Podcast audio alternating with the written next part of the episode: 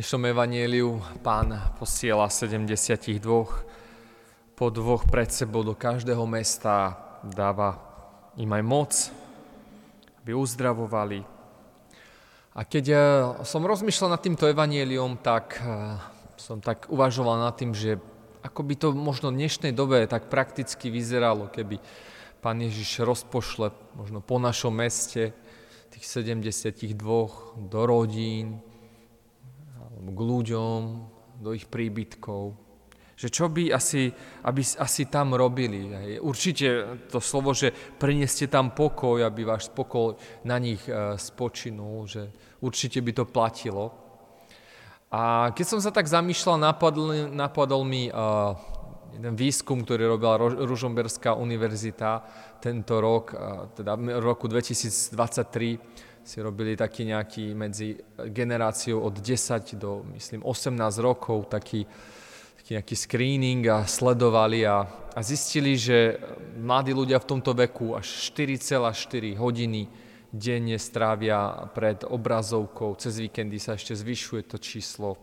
Tiež zistili, že v dnešnej dobe je problém, že, že prakticky vôbec nie sme sami, že stále sme ako keby tým, že máme mobil s niekým, ale pritom veľmi narastla osamelosť medzi, medzi mladými ľuďmi. Taktiež oproti korone, čo je zaujímavé, sa čakalo, že trošku bude klesať napríklad veci ako depresie a nejaké problémy psychické, ale naopak ešte to trošku stúplo.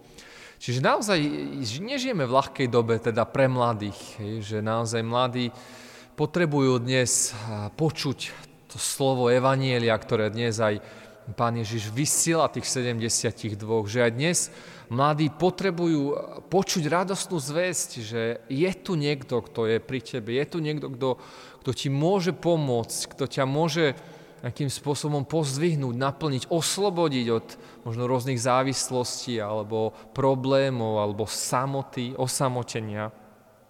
A myslím si, že keď e, pán Ježiš posielal tých apoštolov, alebo keď sám prišiel do nejakej rodiny, tak častokrát to bolo aj miesto takého zmierenia. Že zrazu ako keby tie spory a hádky vnútri zrazu na chvíľku, aspoň na chvíľu utichli, pretože bol tu, je tu niekto vzácný, kvôli ktorému sa chceme zmeniť, zmieriť medzi sebou.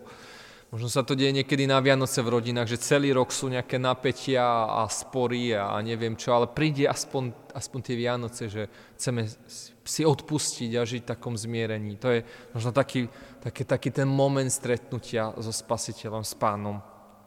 A tomuto by som sa chcel tak viac venovať, tomu, tej téme zmierenia, lebo myslím si, že je to taká, taká kľúčová téma v dnešnej dobe. A keď sa pozrieme aj na kríž, tak Pán Ježiš v podstate, čo urobil na kríži, je, že vydobil zmierenie. Zmierenie s Bohom, ale aj zmierenie nás medzi sebou.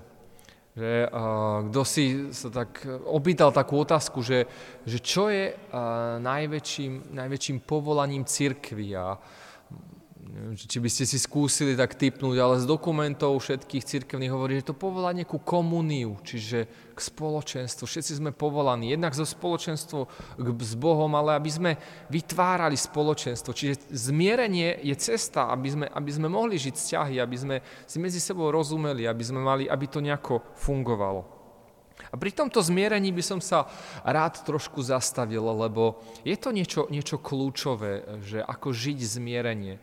V prvom rade potrebujem prežiť to zmierenie vo, vo vzťahu eh, k Bohu. Potrebujem sa opäť k nemu vrátiť. Že možno zase som niekde zablúdil, zase niekde chodím tými svojimi cestičkami.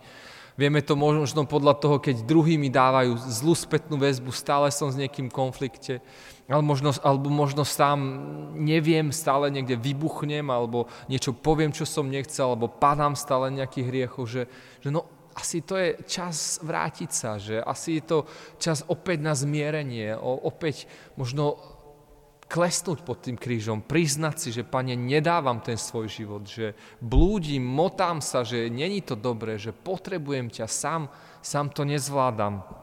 Čiže zmieriť sa s Bohom, hej, že, že to, je, to je možno také, také prvé, prvé poslanie, prvá úloha pre každého z nás. Veľmi rád opakujem eh, myšlienku Pátra Heglina, kto ste ho z Nitry poznali, exorcista, zomrel cez, cez COVID ako 75-ročný a veľmi pekne to tak hovoril, že keď sa s niekým rozpráva, tak pýta sa ho najprv, že zažil si už to svoje stretnutie s Ježišom, s Božou láskou, už si to precítil, ten dotyk, že aký je Boh blízky.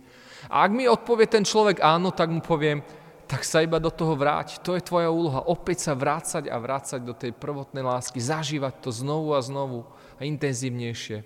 A keď mi povie nie, tak mu poviem, že bez tohto sa nevieš posunúť. Ty najprv potrebuješ zažiť Božiu lásku. Najprv potrebuješ sa s ním stretnúť, aby, aby si mohol vôbec sa niekde posunúť v živote.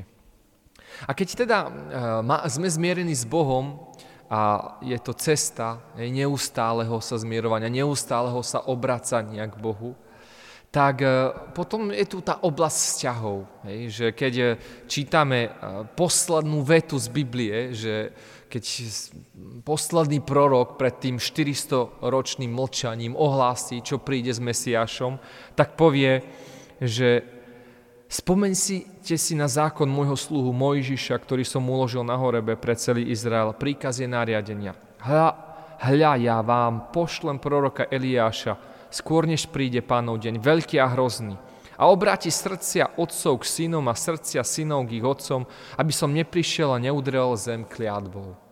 Čiže ako keby predstaví e, tú misiu, ktorá, ktorá, ktorá príde s Janom Krstiteľom, s Ježišom, o, o tom, že, že toto bude znak Mesiáša, že sa srdcia otcov budú obracať k synom a srdcia synov sa budú obracať k otcovi. Toto bude znak mesiášskej doby.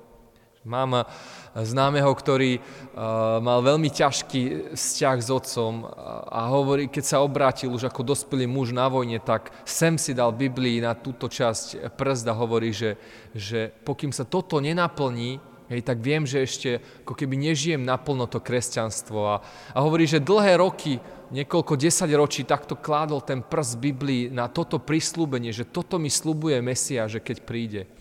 A že ten zlom prišiel tak veľmi, veľmi, veľmi nepatrne, že raz volá s otcom a už bol zvyknutý na tú, na, na tú tvrdosť od otca. A, a zrazu v tom telefonáte ten otec hovorí, no čo môj? A hovorí, že iba takéto slovo a zrazu hovorí, že mu začali padať slzy, lebo vedel, že, že v otcovi sa zrazu niečo začína meniť. A potom prišiel čas, kedy sa s ním začal rozprávať o Bohu, keď otec sa, sa dal pokrstiť, kedy sa zmenil a že hovorí, že teraz má tak nádherný vzťah so svojím otcom, po ktorým vždy túžil. A že vie podľa toho, že toto prislúbenie sa naplnilo. Že to, čo slubuje Boh, že bude, bude predchádzať príchod Mesiaša, že ho bude sprevádzať, tak to sa v jeho živote naplnilo. A teda ako to robiť tak prakticky, že ako žiť to zmierenie? My častokrát, keď nám niekto ublíži, tak chceme si to s ním hneď vyrozprávať, že ja mu to poviem, a častokrát sa človek odhodláva dlhé týždne, potom to ide povedať a odíde ešte viacej zranený, pretože nájde tam zase len ten múr, ktorý, ktorý ho ako keby zranil. Preto nie vždy vyrozprávanie je cesta a možno to by ste mi sami potvrdili, že, že jednoducho niektoré veci sa najprv musia udiať na úrovni srdca, aby sa mohli udiať potom na vonkajšej úrovni. Čiže možno takých pár bodov, ktorí by vám mohli pomôcť, keď ste od niekoho zranení alebo keď vás trápi nejaký vzťah. V prvom bode treba prísť do Božej prítomnosti. Treba možno si to tak vyliať pred pánom, vykričať, čo ma trápi s tým človekom, že, že ako, mi, ako mi ublížil, povedať to pánovi. My to častokrát povieme hoci komu inému, len nie Bohu, ale on túži, aby, aby sme mu dôverovali. Viete, niekedy máme taký vzťah s pánom, že najprv si všetko chceme upratať, že ako byt vyupratujeme a už keď je poriadok, tak tedy ho pozveme, ale, ale pán Boh chce byť s nami aj v tom neporiadku, aj v tom chaose, aj pri tom upratovaní. Ako keby nás pozýva, povedz mi, ako to cítiš, najprv to povedz mne, že vykrič sa mi, vyrozprávaj sa mi. Že častokrát možno v tomto bode robíme najväčšiu chybu, že prísť do Božej prítomnosti. Predstavte si, a teraz to možno zažívam tým, že moji súrodenci majú malé deti, že by niekto nejaký, niekto ublížil hej, tomu malému dieťaťu a teraz príde hej, ten malý chlapec za otcom a povie, že, že otec, že, že ten a ten je taký, vieš čo, on je tvrdohlavý, on je klamár, on, je, on, on robí všetkým zle. A teraz si predstavte toho otca, že by sa zamyslel a povedal si, fúha, že naozaj on je klamár, no toto, no to som nevedel. A úplne hotový ten otec odchádza, že, že tak ten malý Dávidko alebo, alebo Joško, ten je klamár, no strašne by ho to zaskočilo. No nie, tak to nebude reagovať. Vie, že je to nejaké vyplavenie emócií toho dieťaťa, že vie, že, že otec má rád aj toho, aj toho, ale že jednoducho to dieťa potrebuje spracovať tú bolesť, preto si ho pred otcom vylialo. A takýto sme aj my Potrebujeme sa pred Otcom vyliať taký, aký sme, hoci máme najprv pocit, že ten druhý je podvodný, klamár a neviem čo, ale Otcovi to môžeme povedať. Nemusíme si cvičiť frázy a hľadať, že ako mu to povedať. Môžeme to v tej Božej prítomnosti celé vyliať.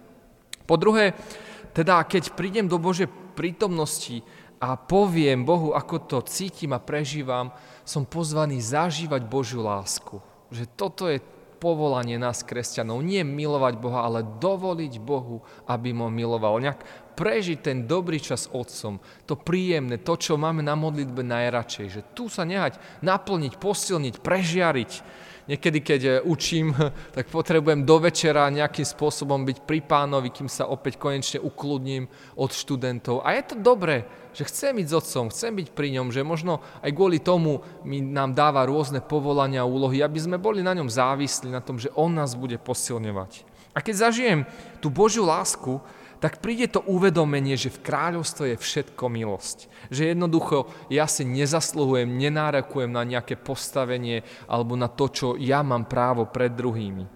Čiže preto príde odprosenie. Potrebujem pána odprosiť a ja zlyhávam. Potrebujem nájsť môj hriech, moju píchu, moju namyslenosť. Potrebujem opäť odprosovať a odprasovať pána za svoje hriechy. A to je, to je ďalší krok. Pokora, priznanie si, pane, som hriešnik, padám, chyby robím. Že ak si s niekým nerozumiem, tak prvá časť viny je na mne. A potom poprosím Ducha Svetého. Duchu Svetý, usvedč ma, ak robím niečo zlé. Lebo častokrát ja neviem, kde je tá chyba a potrebujem Ducha Svetého prosiť. Usvedčuj ma, ukazuj mi. Chcem sa obrátiť, ale potrebujem Teba, aby si mi dal svetlo. A potom, keď eh, ma pán takto upokojí, naplní, nasytí, keď ho poprosím, aby ma usvedčoval, môžem ho poprosiť, aby mi ukázal, ako vykonať zmierenie. Niekedy sú to rôzne cesty, cez ktoré prichádza zmierenie. Niekedy je to možno nejaký vtip, ktorý prelomí dlhé mlčanie, možno je to pozvanie robiť nejakú oblúbenú činnosť s tým človekom, možno to je nejaká iná cestička, ktorá, ktorú otvorí srdce toho druhého, ale ja možno potrebujem počúvať pána, ako vykonať zmierenie. A ide o to, aby som hľadal cestu, ako prežiť stretnutie srdca na srdce. A keď s tým človekom sa stretnem so srdc, srdcom, tak viem, že je dobré, že viem, že už, hoci v tej veci možno ešte nebudeme jednotní a niekedy sú to dlhé obdobia, keď v určitej veci nemáme jednotu, ale to nevadí, ak máme spojenie srdc. Ale chcem pozvať, aby, aby ste hľadali spojenie srdc s tými najbližšími, že nemusíme nájsť najprv pravdu a potom e, sa s ním stretnúť. Najprv sa stretneme srdcom a dovolme Duchu Svetému, aby nás voviedol do pravdy. Takže aj dnešné evanelium nás pozýva na cesty, pozýva nás výjsť zo seba. Že ak, ak máme priniesť zmierenie, nečakajme to od tých neveriacich, že sa nám ospravedlnia, že oni to nejako vyriešia. My sme tu tý, ten ľud kríža, ľud, ktorý, ktorému Ježiš vydobil e, zmierenie, aby, aby vychádzal von, aby hľadal na tých cestičkách cesty, aby hľadal spôsoby, ako, ako sa dotknúť srdca toho druhého. My máme v rukách e, tú zbraň, ako to urobiť. My máme Božieho ducha, ktorý nám bude dávať múdrosť, rádu, silu, naplnenie spasenie, aby sme naozaj potom boli apoštoli z tých 72, ktorých Ježiš posiela do tohto sveta. Amen.